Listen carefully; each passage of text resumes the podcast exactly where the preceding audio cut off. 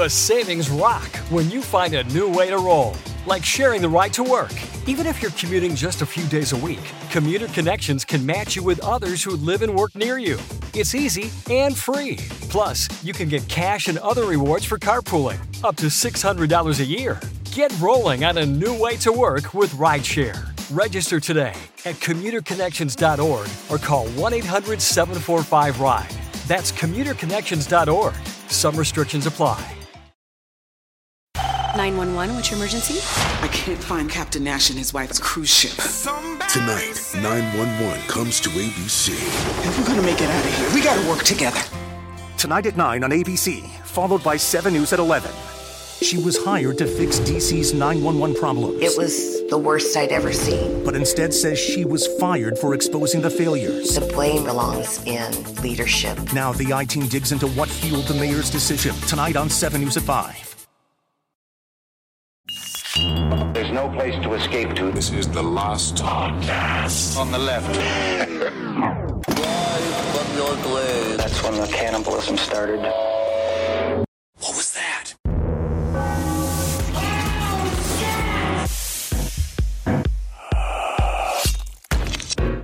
So I'm listening to the radio, of course, uh, rocking all the classics.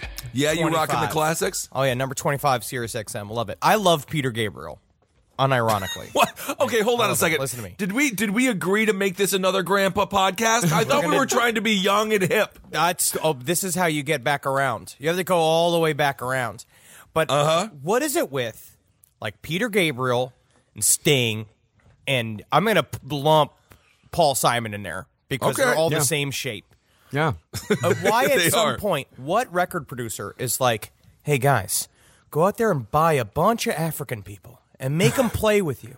Why do they go through that period of time where there's a bunch of people where I don't know if they're even thrilled to be playing with them or not? You know, that was the diversity of the 80s music. There was, uh, what was it, Live Aid? Or the song, no, but this is side stories, by the way. I am Ben Kissel, Henry Zebrowski. We're joined by Marcus Parks. Hello. Um, when they sing that song, I forget the piece of crap that did it.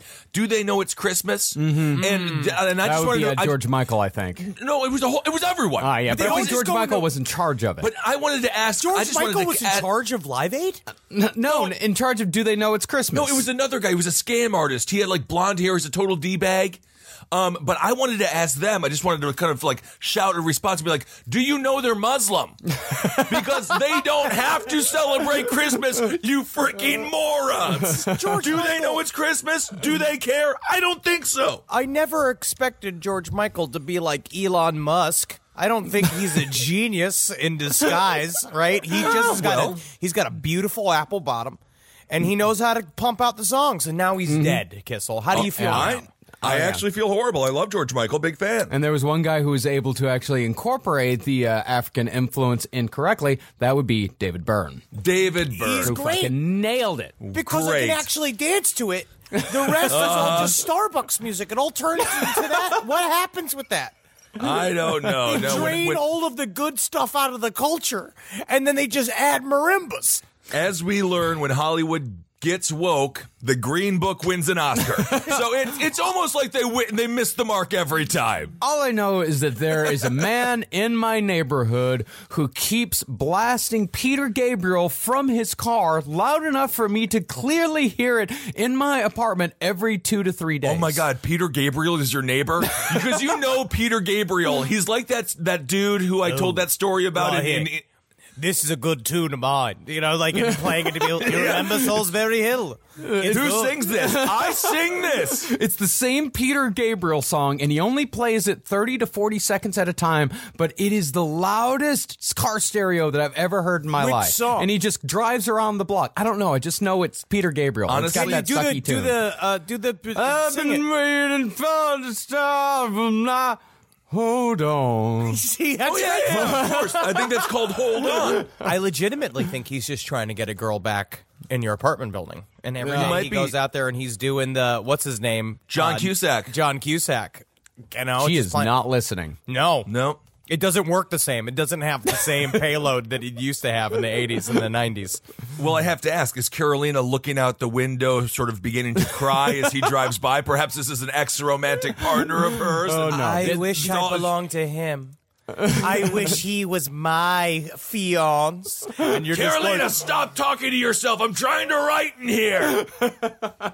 No, he's uh, two blocks over for some reason. Okay. Uh, But that's how loud it is. Oh, very good, very good. Well, I can't. Uh, I can't judge him. Uh, I can't judge him too much. When I was in college, I had an REM tape, automatic for the people, stuck in my G- yellow Geo Metro tape uh, player. know. I- We know. Yeah. This- well, I'm just saying, all of my neighbors, I got called a hard F word Mm. quite regularly, and then I would get out of my car, and unlike the Simpsons interpretation of what big guys act like when they get out of a yellow Geo Metro, I wasn't nice.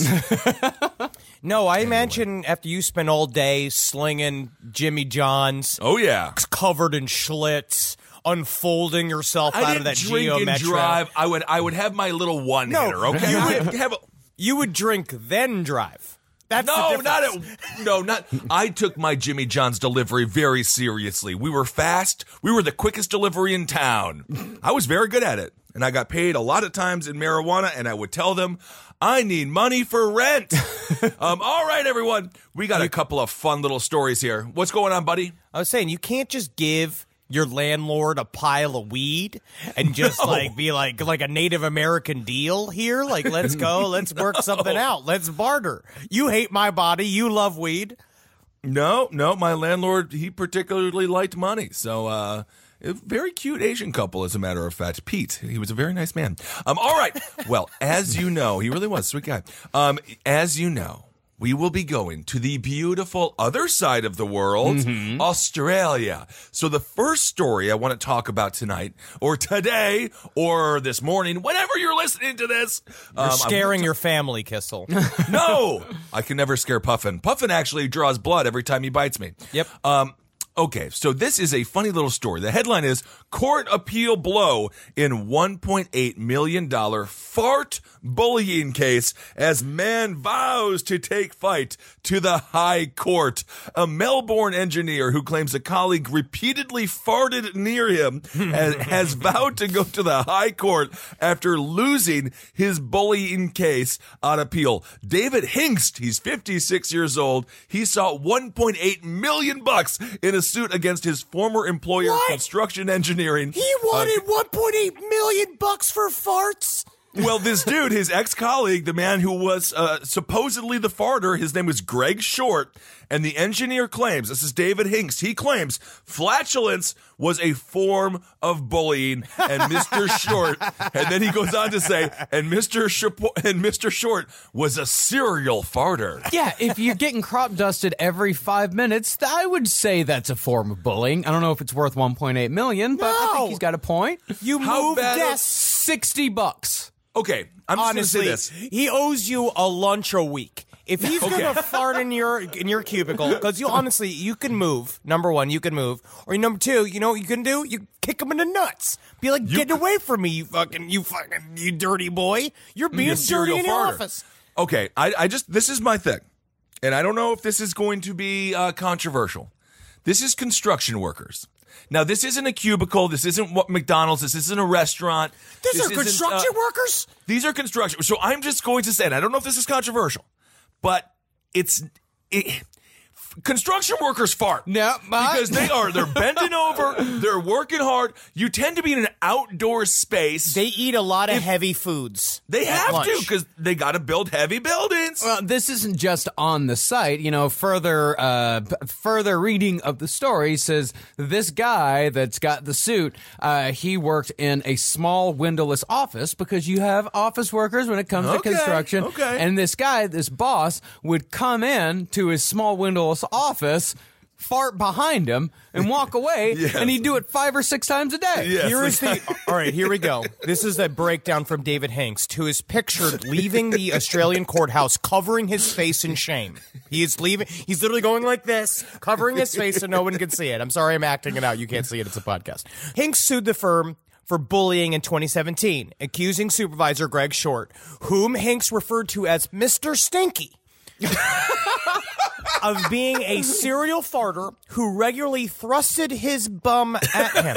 And this is a quote from Hengst. No, I would be sitting with my face to the wall, and he would come in the room, which was small and had no windows.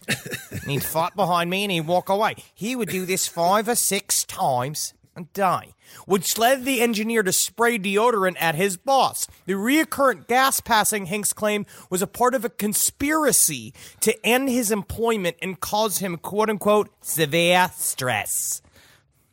Yeah, and he, also was brought a buddy in. Okay, but hold on here. by other my fellow employees. Yes, because had received is- bu- bullying phone calls. what we have here, it's like out of Serial Mom or something. but what we have here is a company culture. Mm. And this company culture was a fart culture. For example, they used to do a thing called fart offs. This is in the article. Uh, so Mr. Short, he brought in another employee named Phil Hamilton, and they would do a thing. This is according. Mr. Hinks said this. He said the two would actually do a fart off.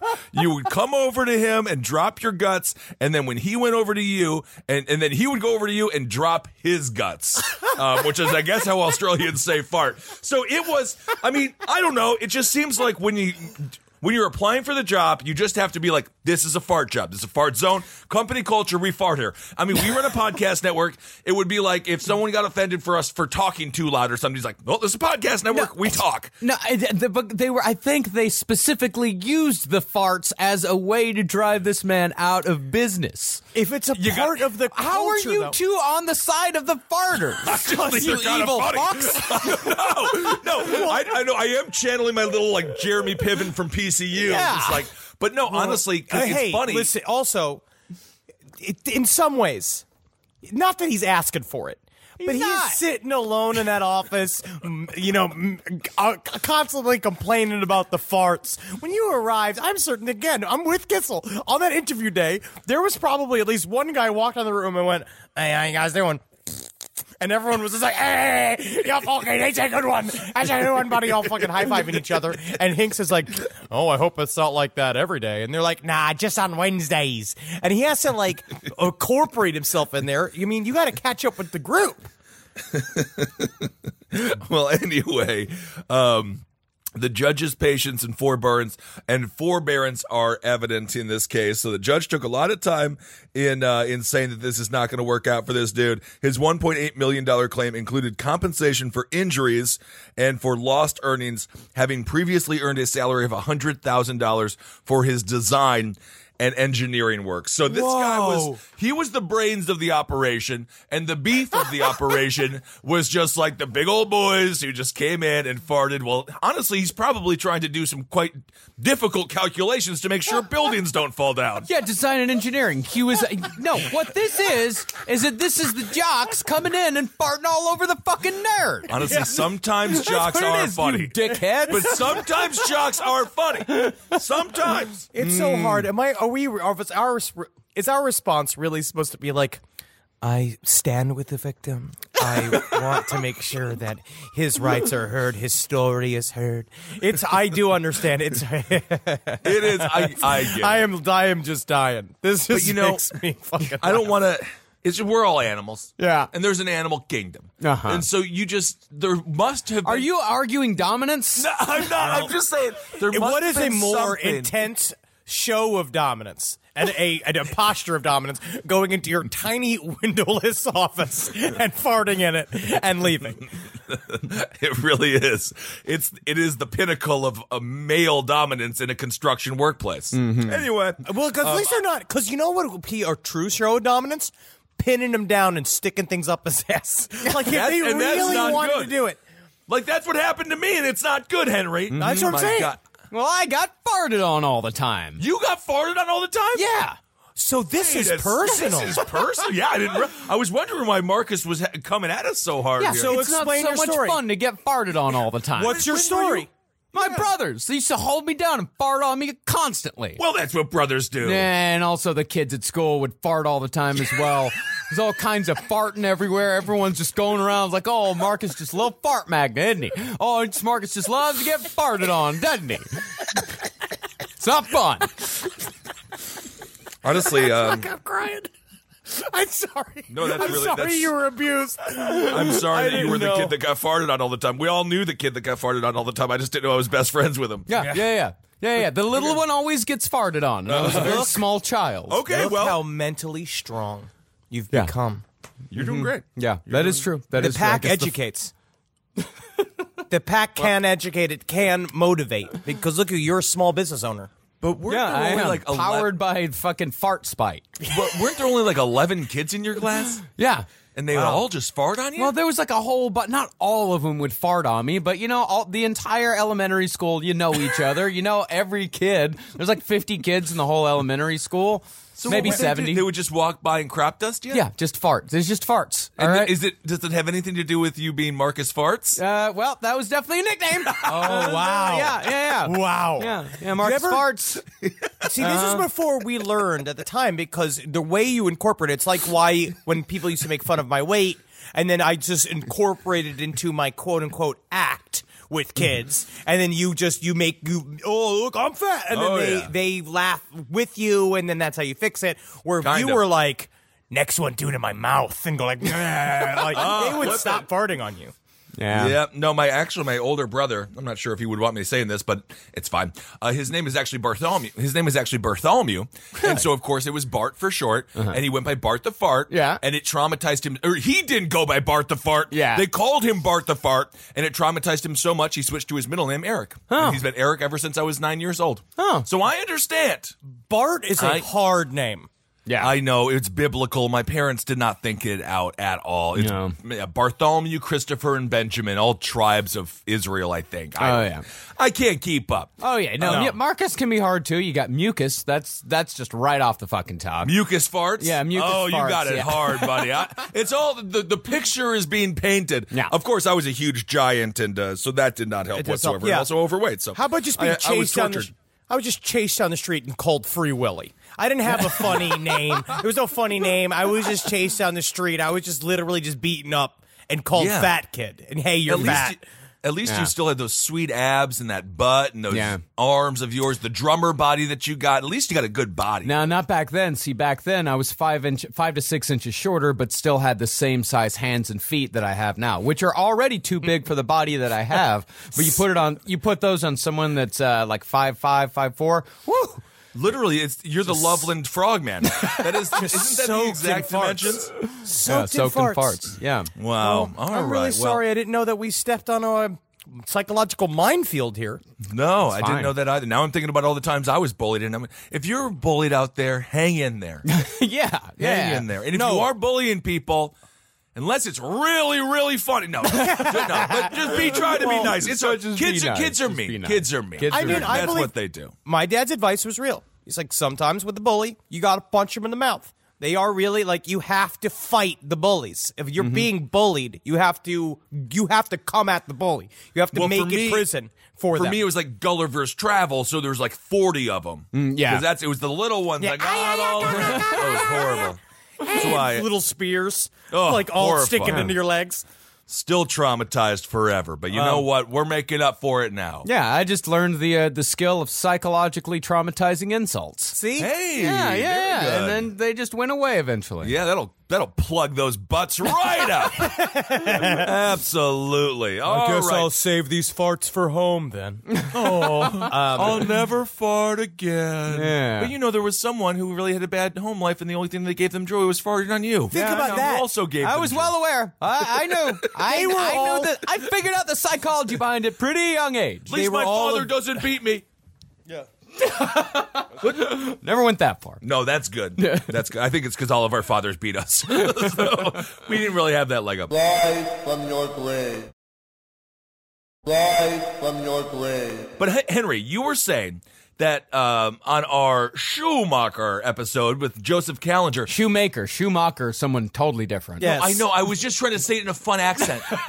Let me take it. Shoemaker. Joe Kallinger was a very interesting man, and we covered him for two weeks, and it was uh, harrowing for many, entertaining for us. I am not scared by Joseph Kallinger anymore, unless. But the thing is, now it's walking around, and always the constant thing. Same thing with the reason why Mark David Chapman haunted Marcus and I so specifically because these guys They're just walking around and they look normal, but they are having full on vivid hallucinations of your murder while you're walking down the street. I'm not trying to make you Right. paranoid, but sometimes it's healthy to be paranoid.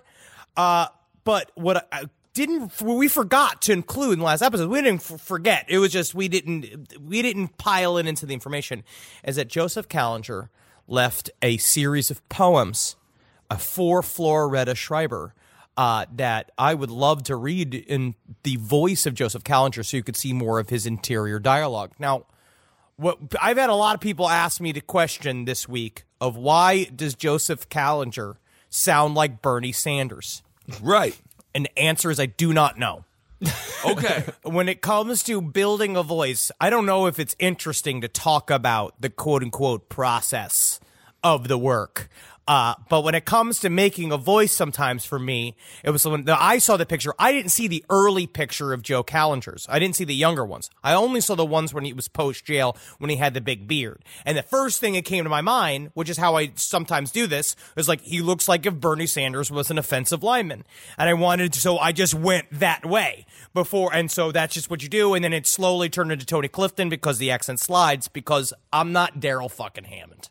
All right, there it is. Inside the podcasters workshop. Mm-hmm. But there's certain ones because like LRH, I try to do an impression of LRH because there's so much of his voice that is recorded so you can hear it. You know, like Charles Right. Manson, it's funny to just make him sound like a desert spider, like you make him sound all crazy.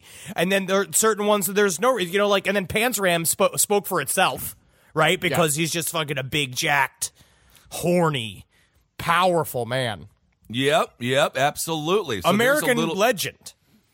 Uh, kind of, yeah. And Infamous. boy rapist. Yeah, more, more that's that. right. Played by James Woods in a movie. That Yeah. honestly, James Woods before I James Woods Twitter is it's phenomenal. But I um, wouldn't say it's phenomenal. I would say it's awful. yeah, It's it's, really phenomenally fucking awful. terrible. I don't. It's one of the reasons I don't go on Twitter. Yeah. because all it's old people that ruined it once again. Baby boomers. Baby boomers. As a matter of fact, baby boomers ruin. They managed to ruin Twitter. Everything. They managed to ruin everything they touch. I know we have some baby boomer listeners out there. You're Of course. one of the good ones. Yeah, you're, one- you're one of the good ones. One of the Just good ones. Don't ruin podcasts, please. Um. So That's anyways. our job. That's yeah, that's what we're gonna do. So you got some poems from Kallinger here that you want to that you want to read, and I just have to ask, what do we got as, as far as poetry? We got BTK, who is a poet. BTK yes. was a poet. Uh, David Berkowitz, was a poet. Berkowitz. Now, my Uh, question this is actually for Marcus, and I don't really know because this is the time period where it seemed like they encouraged them to write poetry to express Yeah. themselves. Well, I know that uh, Dennis Rader always wrote poetry. Yeah. Uh, he wrote poetry uh, for the first time when he first uh, got a hold of the police. Uh, when what was a uh, Shirley Locks, I think, was the name of his first poem that he worked on for weeks and weeks and weeks before he sent it in. Uh, and then when he finally did send it in to the Wichita Eagle, uh, they just threw it in the crank pile uh, because he they thought that it was a uh, a Valentine because it was right around Valentine's Day, Yeah. and he didn't uh, include any money to put it in the classified. So we're like, this guy's fucking nuts. Just put it in the crank pile. Who gives a shit? Uh, but I think it's just it's an easy way to express yourself. Uh, it doesn't take much talent to write poetry. Uh, it takes an enormous amount of talent to do poetry well. Yes, Uh, right. and when you do poetry well like it's you know it's absolutely it's it's astonishingly beautiful when poetry is done well but, sometimes- any old asshole can just write a couple of lines and call Sure. it poetry Yeah. Sometimes it becomes very like outsider arty, right? Where you Yeah. can be so crazy you write incredible poetry because just your kind of the way your mind works as a word jumble, you're creating these crazy pictures or or evocating evoking certain emotions uh, in a Mm-hmm. very specific way. But it seems like this is also the time period where a lot of the mental health uh, way they dealt with, especially with killers, is that it was them just like weaving baskets in a room. It's like that shit all Thorazined out, like doing crafts. Right. And, uh, so uh, this is a poem called "The Unicorn in the Garden." Ooh, Joseph Kallinger, the unicorn in the garden. When I was a little boy, my adoptive parents, Anna and Stephen, killed a unicorn in my garden. The nightingale died too, and the lilacs and roses perished. I wanted to be an actor, playing with a unicorn in my garden. But they said, You will be a shoemaker, like your father, dumb cough, and if you don't, you will be a bum. So I grew up in my adoptive father's shop, hearing the cutting of leather, smelling the odor of glow, my music the whirring of machines, idiot's delight, exiled on the street, isolated from other children. I lived among shoes and knives and hammers. Unknown, unwanted, unloved, I learned to shape souls, replace heels, draw nails.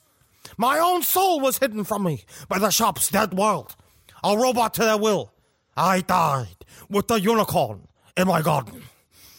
Honestly, That's I not don't bad. think. No, I think it's actually kind of good. it's kind of strangely moving. It is no that that's not bad at all. Really, I mean, uh, th- that's as far as serial killer poetry goes. I mean, it's definitely better than David Berkowitz's poem about the F train. It oh is. yeah, that's very true. Yeah. But is it less geographic? But is it less geographically correct? Yeah. Uh, you know, one thing we didn't mention in the uh, episode was Joseph Kallinger's uh, obsession with butterflies. Really? Yes. Yeah, Yes. he had a, a deep fascination with butterflies from a, a small child. That he imagined that he himself was a butterfly. That was one of his early delusions. Of course, I mean there was a lot that we had to leave out of the episode. Otherwise, it would have been five fucking parts long. Right. Uh, but really, if you really want to get in, like I like I I recommend the Shoemaker. The Shoemaker is such a great true crime book. Just so long as you just kind of gloss over all of Flora Schreiber's, uh, I would say like lazy uh, psychological. Well, just lazy- ancient. They're ancient psychological breakdowns. Yeah. Uh, and this is to- a poem he wrote. This is a poem he wrote about Charlie. Can I can I do one here just to contrast that? Um, because D- I Dennis Rader truly sucks at poetry. He's the worst. So this is a poem that we did read just to because honestly that the unicorn in the garden working he did want maybe he did want to be an actor. He did, I mean, he obviously did. again, Yeah, Joseph you remember? Kallinger is a horrible, horrible. Nothing can. Uh, Explain away what he did. No. but uh, the, yeah, that, thi- but this is Dennis Rader. Oh, death! to You Nancy. did this. You did this in the live show. I know. what is this that I can see? Cold, icy hands taking hold of me? For death has come. You all can see. Hell has opened its gate to trick me? oh, death. Oh, death. Can't you spare me for another year? I'll stuff your jaws till you can't talk. I'll bind your legs till you can't walk. I'll tie your hands till you can't make a stand. And finally, I'll close your eyes so you can't see. I'll bring sexual death onto you for me.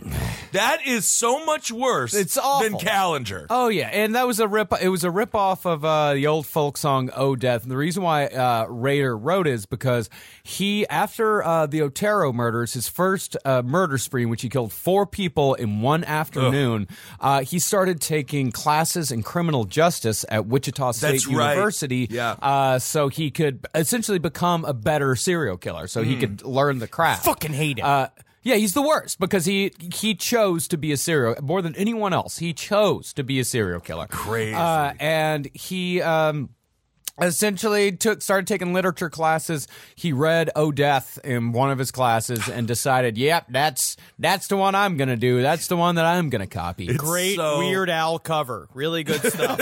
so bad. So, All right. I'll read this one last poem about Charlie. He's after me, riding air currents like an angry balloon.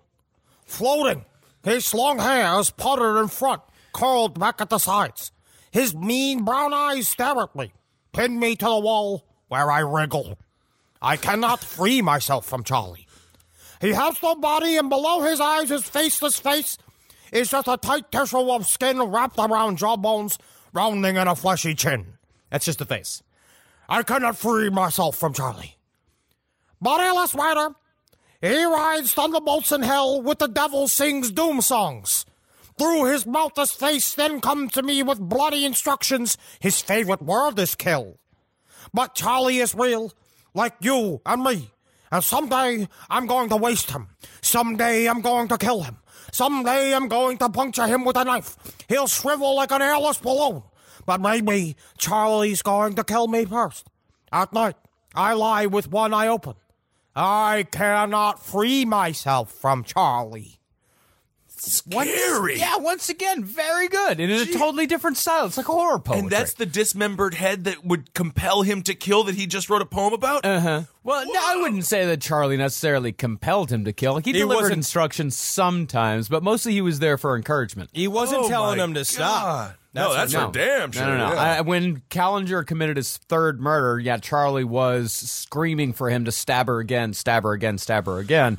Uh, but mostly, Charlie was. Kind, I would say Charlie was more there to uh, assist the delusions uh, that uh, Kallinger believed were coming from uh, God, well, you know, sometimes, I mean, artists, like an archangel. like an archangel, artists is artists' minds. You know, it can go either way. Yeah. To be a, to be a true creative, you kind of got to be a little wackadoodle. and I think BTK proves that, as Marcus just said, he was not crazy. No. he was doing all of this on purpose. Kallinger, just by the quality of his poems, I think he might have been. I well, I know he was absolutely nuts. Yeah, he was.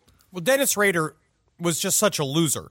Yeah. And he he did all of this. He he ma- constructed his whole identity. Nothing was on accident because there was No. no, real him. Right, right. Uh, and the puns. Yeah. The puns. Oh my god. Rise from your grave.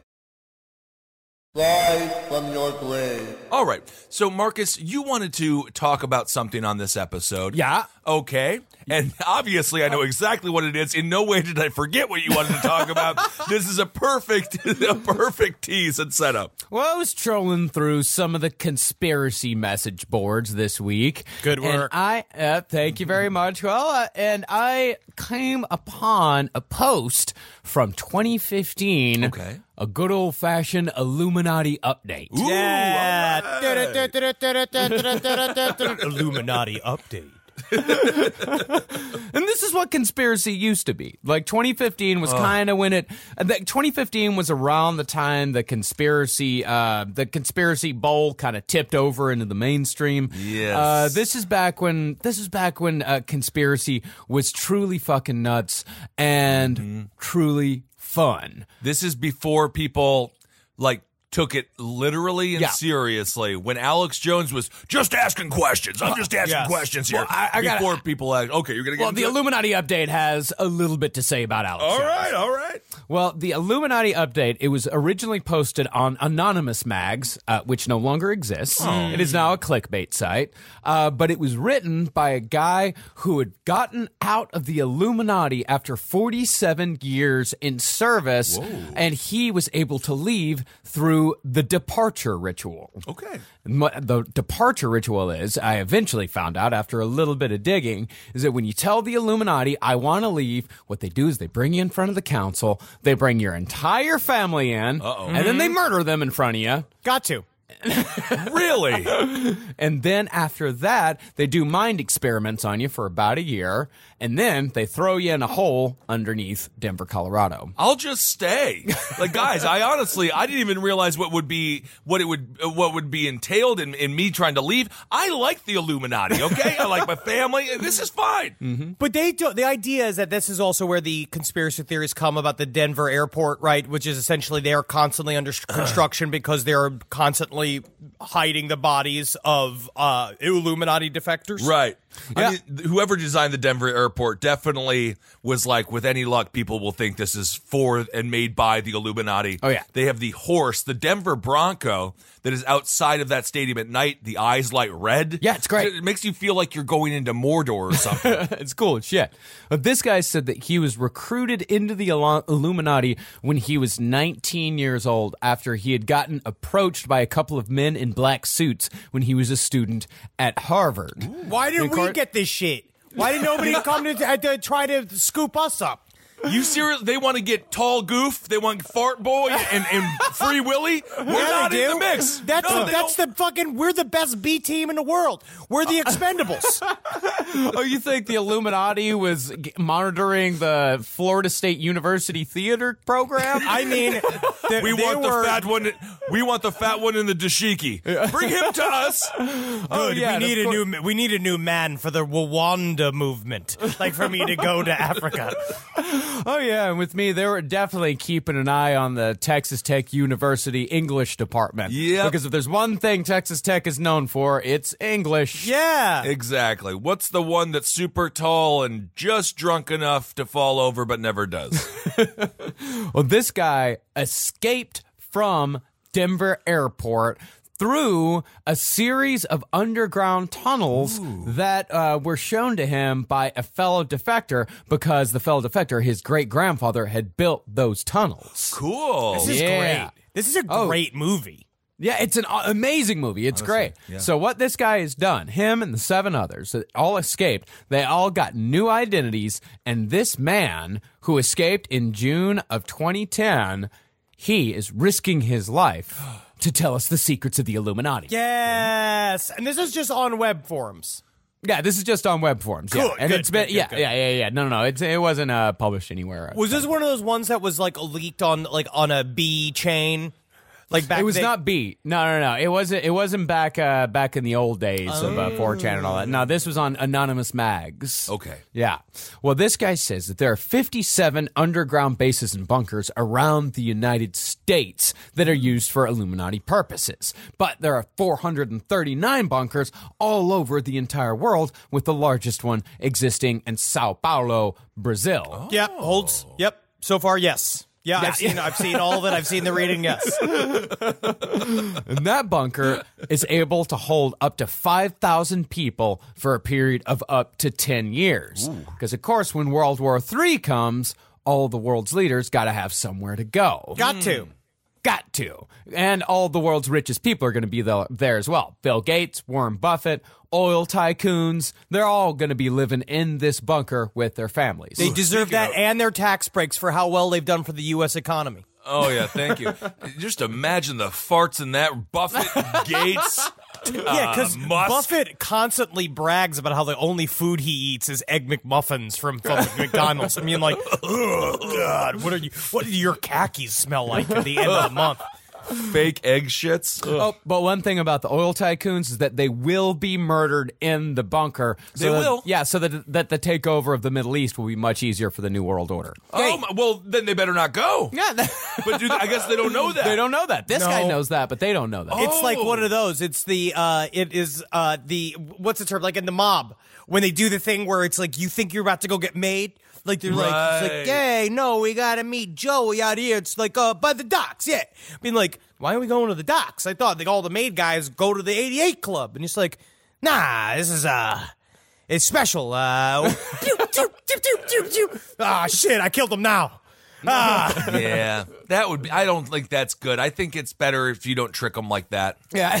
I see. I would be just like, honestly, if you're gonna kill me, don't make me think that I was gonna get made. I was so excited. Yeah. and now I'm gonna die. Like so disappointed. yeah. Well, I don't know. I mean, if you get shot in the back of the head, you at least die with a smile on your face.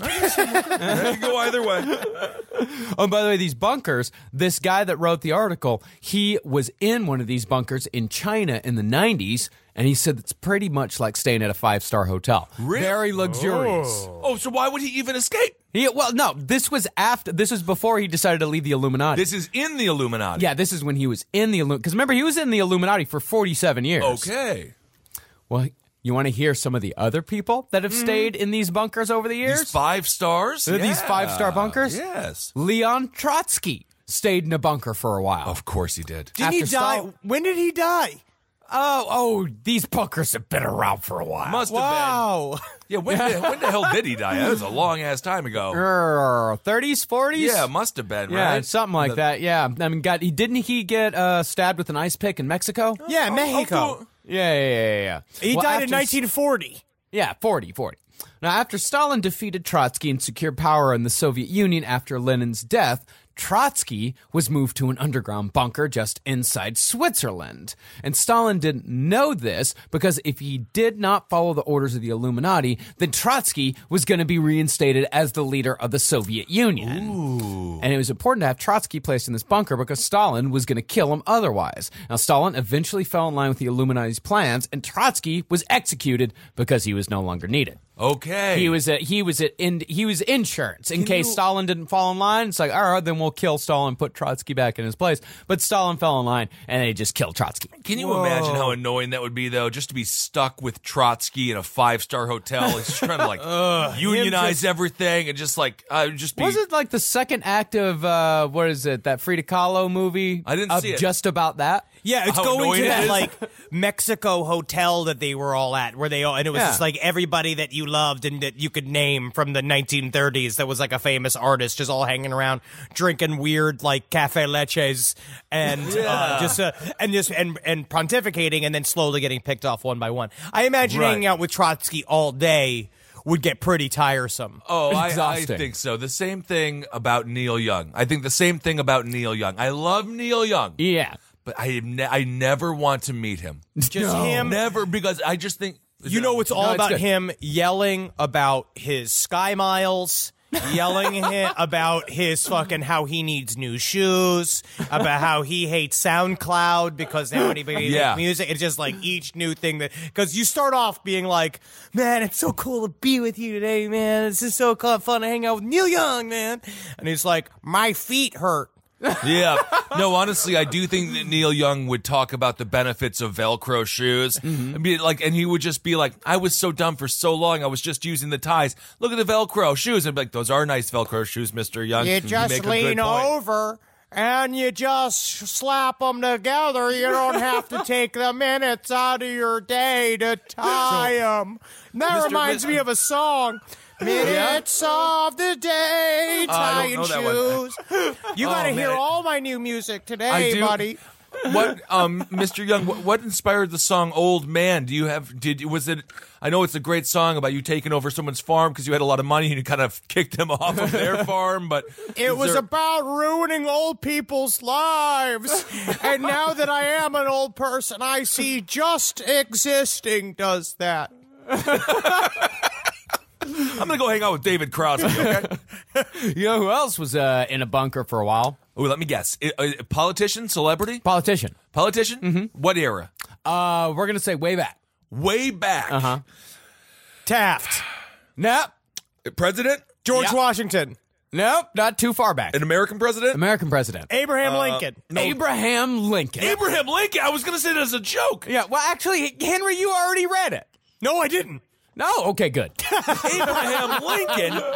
No, I don't think Honest Abe would be a part of the Illuminati. Lincoln was not murdered by John Wilkes Booth. He was placed in the office of, of the presidency as a pawn because the Illuminati knew that if he was put in the presidency, then the South would secede because the Civil War made the Illuminati very, very rich. And that was the only hmm. reason why the Civil War was allowed to happen. If the Illuminati had not seen the opportunity to become rich off of the war, then slavery would still be an American institution, or so this man says. And so Lincoln was put in office to start the war, and he made the deal that once the war was over, he would be removed from office. That's why Lincoln was out of there as soon as the war was done. But why didn't? But they did the fake assassination, and Abraham Lincoln was sent to live in a bunker in Mexico. So it was a fake assassination. Fake assassination. False flag.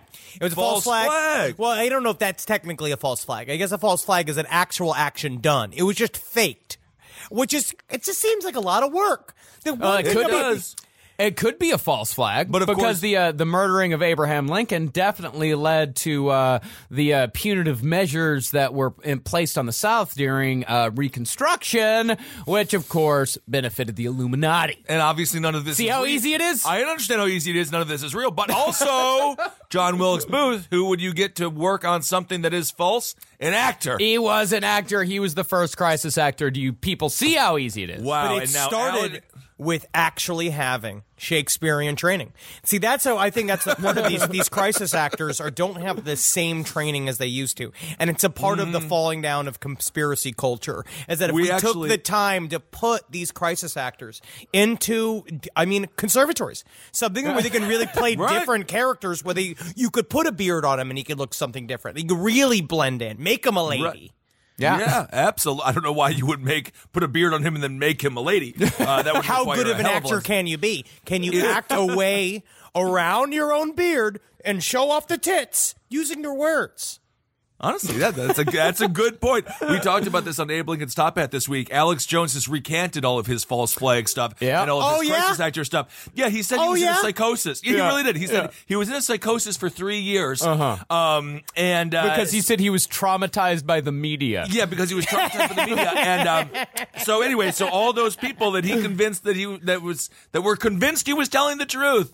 Yeah. Uh, once again, folks, do not believe Alex Jones. But Kissel, he immediately shifted back. He went right back onto because then he had Joe Rogan on Infowars, and he does this whole like he goes to court and says, "I have oh, it's just like I'm crazy, I'm crazy," but then he goes right back on Infowars. He's like, "So crazy, I'm sane," and then he just says the same shit again and again. Oh, Well, he's a monster. This man right here that wrote the article, he's got a little bit to say about Alex Jones. Okay. He said Alex Jones is not who he says he is. For years, Jones has been working to uncover the secrets of the Illuminati and the New World Order, right? Sure. But in reality, he is a member of the former and will be in power in the latter. Of course. What? Yeah, no, that makes total placed in the sense. world. Yeah, and he's been placed there to feed false information to throw th- trackers off the trail. Do not believe anything that the man tells you. There is- That's what this Illuminati member says. There is nothing more fun than conspiracy theorists arguing with other conspiracy theorists. Bill Cooper and Alex Jones actually had one of the best feuds Great feud. in radio history, and they're both crazy. Although Bill Cooper, I will say this, not as nefarious as Alex Jones. I think Bill Good Cooper intentions. He did, and you know, obviously. You you get what you want in life, and I think he wanted to be shot by the police. Yeah, he did, and man. It's the ultimate way to- was. That's the ultimate conspiracy theorist way to go out, dude. That's how. That's what you want. He got it. and He made it for himself, and he got it. But they Yeah. are all a fucking mess. But I actually believe that. That that's like one of those where I love seeing the conspiracy theorist lens shift Mm-hmm. to their own people. It always happens. They always cannibalize themselves like a bunch of, Of fucking. Democrats. And as soon as he see, because it's now on him, because it's true.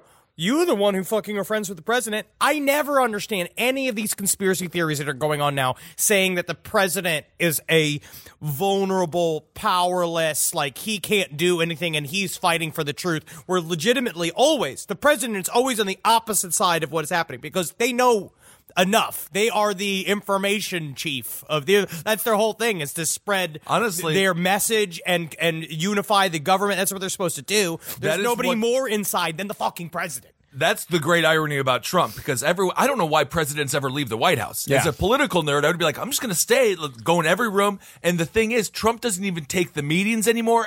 Usually, a president wakes up around seven, eight o'clock. You got your generals in there. He doesn't even do those. They give him a portfolio full of pictures. Yes. and that's his. He doesn't even have the. He doesn't have a thirst for knowledge. So. Technically, We have he no know president. anything. We Yeah, have no kind president. of. Yeah. Yeah, te- technically. no, but you know, if you're uh, you know, a believer in QAnon, then that's because Trump is spending all of his time working with Robert Mueller uh, in conjunction with the military uh, to take down the uh, New World Order that is run by Barack Obama, Hillary Clinton, Of and course. uh, George Soros. Uh, yeah, the QAnon stuff is getting particularly fucking nuts lately. Well, Well, what's his are we- name? A guy are- flashed the Q. Uh, I forget which show. Which Yeah. I forget which shooting that he just I have did. this. I have this story here. So, are we good with the conspiracy theory? Oh, I mean, there's plenty more to get You- through. well, but you can- but let- we could. I mean, this is. I mean, we're just generally talking about conspiracy theories. You know, where it used to be, where it is now. So, um, and we can let's continue talking about conspiracy theories, and then let's talk. Just it kind of ties into this.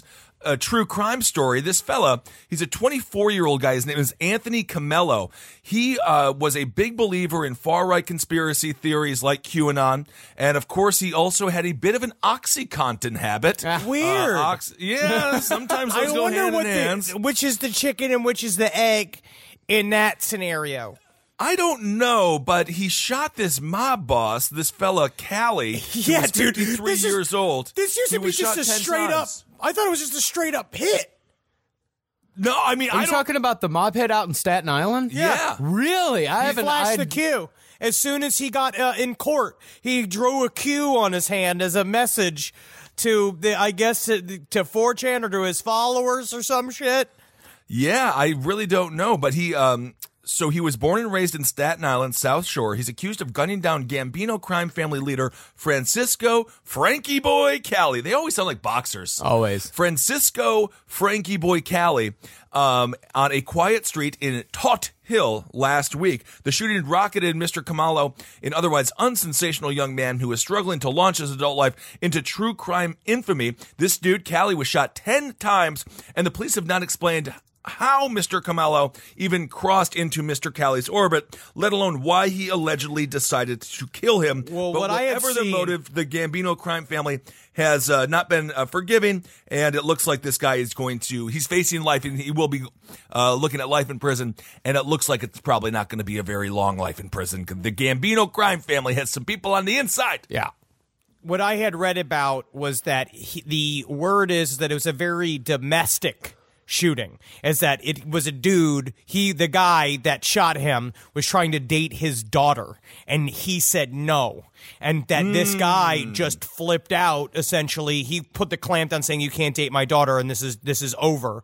And then he just you just cut right through like a hot knife through butter where it's like if you're not a made man and you're not some kind of like goon for the mafia you're not on any of their lists. So he just showed up and he was outside the house he walked out of the house and he shot him 10 times And so he is writing Q on his hand in court now. He's big into QAnon. He's big into all these far right conspiracies. So a lot of people were like, "Does that tie into the killing?" But I, maybe it doesn't at all. Was this so? It was just a Romeo and Juliet type situation, huh? but he used the opportunity to show off for Q To show off for Q. Okay, because I was afraid it was going to be one of those things where he had some sort of delusion where this guy was a mob boss and the mob boss is related to uh, the uh, entire, what, what is it, the New World Order that was, uh, Well- you know, doing all the pedophile rings and all that stupid shit. Like, it, it's. The pedophile man, rings in the pizza joint, and they don't even let you have dogs in pizza places. oh, but sure, a pedophile ring is fine. Yeah, now Um, and now the last QAnon update that I read was that they actually have already executed Hillary Clinton. Oh, she's gone yeah, now? that she's executed, and Barack Obama is being held on an island somewhere. Uh, yeah, QAnon is. I mean, it is getting bigger and bigger and bigger, and it is getting more and more and more followers. Like I watched a, a video a couple days ago where there was a guy with a video camera at a Trump rally, and he had written "Make noise for QAnon" on just was it sign. the black dude? Huh? Was it the famous black dude? I don't know if it was a no, no, no. It was just a guy had written "Make noise for Q" on a sign at Trump rally, and he went.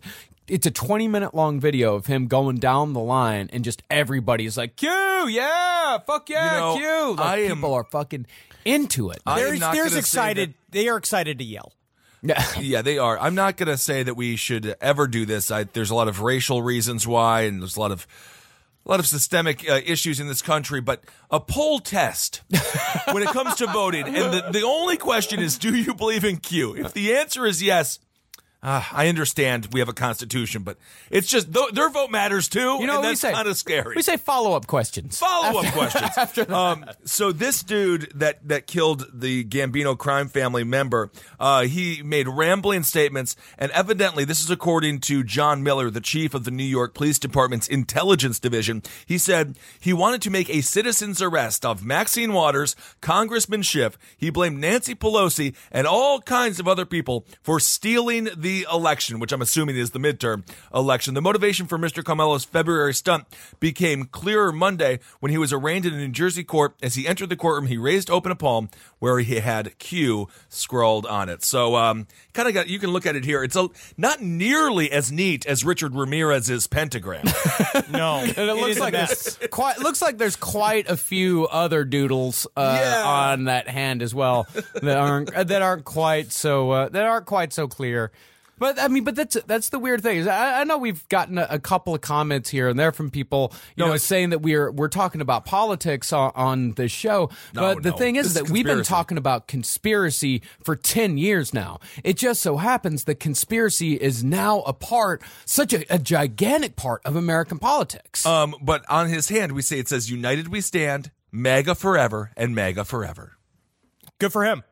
I guess that's good, but it, it, that part of it is could- it, it's weird. It's weird that it's become a part of the mainstream. It's so mainstream that we can't even talk about it anymore because we're supposed to be talking about fringe topics, and you talk about QAnon, and they take Right, it so right. deadly seriously that it's hard to to broach it because it's the it's we're now in the world of it's becoming a real conspiracy because of how many people are talking about it. We're generating the reality of it every single time Right. it's brought up. Every single time he flashes the Q, every time he does his stuff, it basically it makes it realer and realer and realer, but it's really just more deeply connecting a group of people that are, are, uh, are they are just ruining their own lives trying Yeah. to trying to chase the sense of what's happening right now. So trying to like fig- piece it all together. You really think Barack Obama's got time to fucking uh to run the deep state? He's got movies to produce. He's a producer, and we know what. What do we know about producers? All they do is work, work, so work. busy. He certainly doesn't just put an Obama stamp on a bunch of shit and then leave. But I don't. I really don't understand. You know, that's where I am bitter, being like, so we are all now struggling to tr- try to fix this country or do whatever. And Barack Obama has decided to go make content for Netflix, like every other fucking, uh, like every one of us. This is what we're doing. But did you guys know that the moon landing in 1969 was real? What? What? But it was not the first moon landing because seven years earlier, the Russians actually landed on the moon, but they kept that one a secret because that was really just a test because it was the Illuminati's plan to have the capitalists win the Cold War. Uh, but the Russians had the same technology that we had, but they sent the Russians there first to make sure that the Americans could actually do it.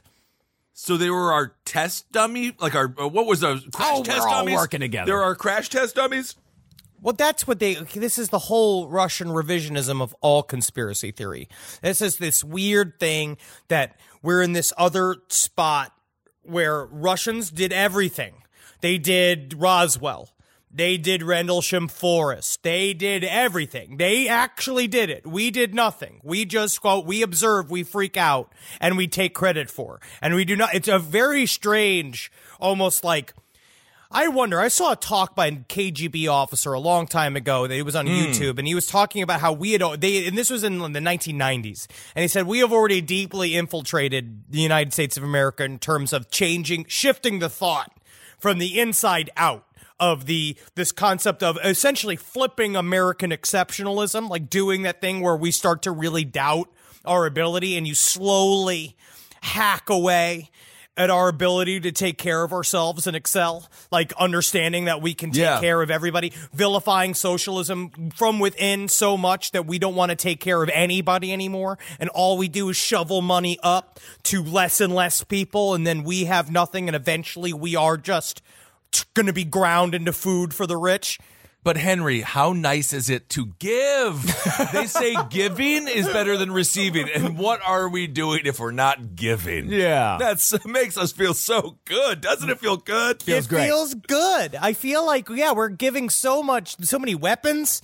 We're giving a lot of weapons, which I think is really great. I think that's that's important. That's important. I guess that's a part of our economy. Mm-hmm. Well, speaking of capitalism, without capitalism, we would never have one of the greatest inventions of all time, which is the telephone. Yeah. Also, without capitalism, we would never have one of the greatest cartoons of all time, which is Garfield. I understand you're Marcus is actually wearing a Garfield shirt. Um, and evidently in France, these two things are combined, and Garfield phones have been washing up on the shores, but like a lot of them? Yeah. It's been very strange. A French coastal community has finally cracked the mystery behind these Garfield telephones that have plagued its picturesque beaches for decades. Since the 1980s, the tro- the Iroise the the it? no it's it's sorry Iroise you know it's all words that in it's all letters in French you're not supposed to say it's I R O I S E Okay. Coast in Brittany has received a supply of bright orange landline novelty phones shaped like a famous cartoon cat. They keep washing up, and it's been going on since the '80s. These constant, these weird ass Garfield phones keep uh, like landing on the beach, and they've been trying to clean it up. So last year, campaigners from the Air Violence anti-litter group made the novelty phone a symbol of the plastic pollution on the beaches of the Finisterre region, part of which is a designated marine park. Now, once a common hmm. household item, its eyes open and the land when the when the landline receiver is picked up. You guys ever have a Garfield phone? Oh, uh, yeah. I always wanted one. I did love them. My Never brother, had one. my brother had a full Garfield themed room until he was 16 or 15 and then one weekend it was all RuPaul and Delight posters. It went from Jim Davis posters and Garfield posters. Jim Davis actually signed a letter to my brother Eric. He was very Oh, nice. That's very nice. That's really nice. And then and then Eric said, "I want to be an adult now." And he and then he got into RuPaul, and then that uh, I used to think she was quite attractive, and she is. that's that. That's that. But they, uh, for a long time, they thought, well, maybe there was some kind of suspected that there was a long lost shipping container.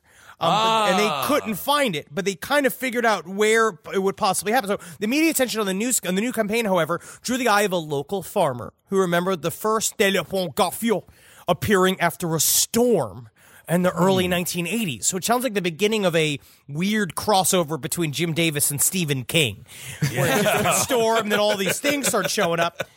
And he's like, he said he knew the location of the container. He's like, you really had to know the area well, he told France Info, which had covered the campaign. We found the container aground in a fissure. It was open. Many of the things were gone, but there still was a stack of ferns.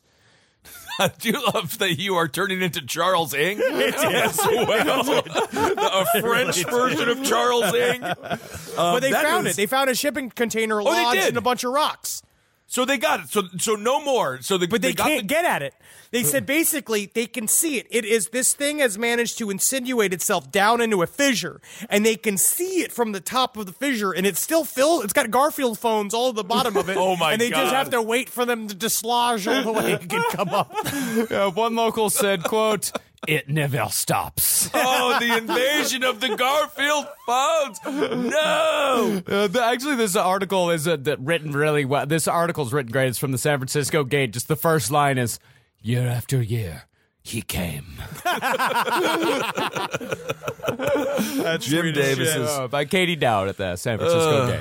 Good lord. Garfield's final revenge. I definitely had the Garfield phone. It worked. I kind of missed the landlines. We also had Yeah. the that's not a football, that's a telephone. uh, which Sports Illustrated, once you got a subscription to Sports Illustrated, you would get a football phone. I miss the good novelty landline phone. Mm-hmm. You know, that's the one thing with the cell phones. They all look the same. You get the gigantic novelty phone case now. Yeah, you get the big old phone cases, but you can't fit it in the pocket. And then why does a phone have to have cat ears? I don't know. You could still get a landline. I know, but They still package it. They I always know. they, they always Honestly, do it. They always say like if you want the internet, you can have a landline and you get five dollars off. I am scanning the walls of my apartment in my brain. I have to clean up some. I have to rub, wipe off some some of the some of the p- tomato sauce there. But I don't even think there's a plugin for it. Where have you ever have you, You have one behind the couch. I know you have one behind the couch. I remember it. God, that's creepy. Isn't that weird? I knew your apartment so well.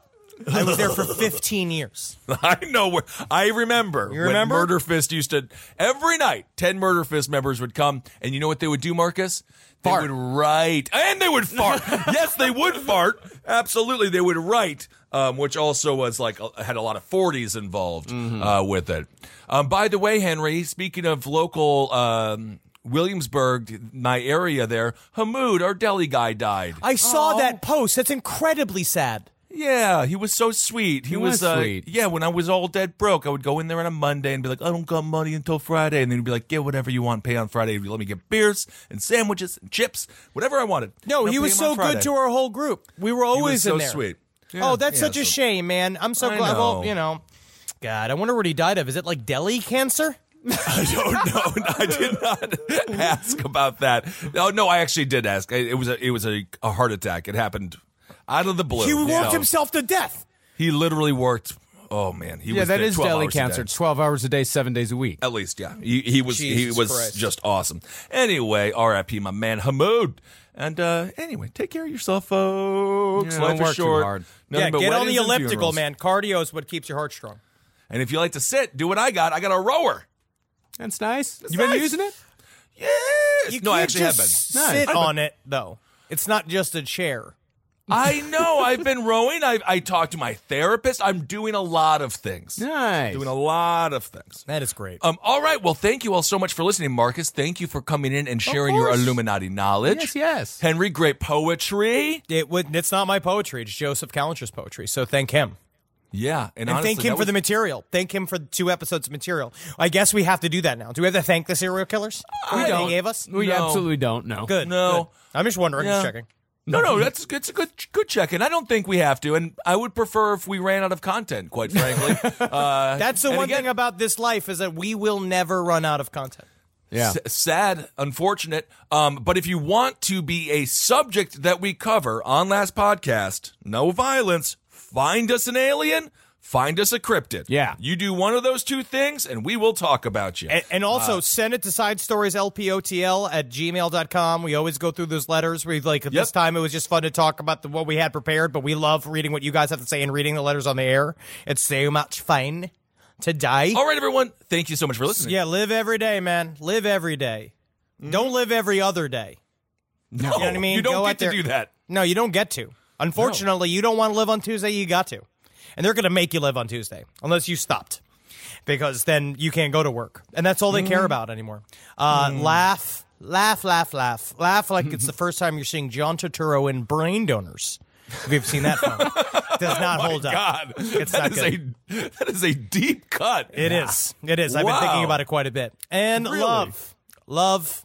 It's for the way you look for at me. It's L. That's the letter. Break down the letters and make them fucking make it up for yourself. the- What the letters fucking stand for. Holy shit. You know, Gary Busey at least fills in all of his acronyms. Well, it's because he's got nothing else to do all day. he's got to build the acronyms. Um, all right, everyone. Thank you so much for listening. Hail yourselves. Hail Satan. Again. Amagustalations. Hail me. If you would, thank you for listening again. Thank yes, thank you. for listening. Thank you. We wouldn't be here if not for you. This show is made possible by listeners like you. Thanks to our ad sponsors, you can support our shows by supporting them. For more shows like the one you just listened to, go to lastpodcastnetwork.com.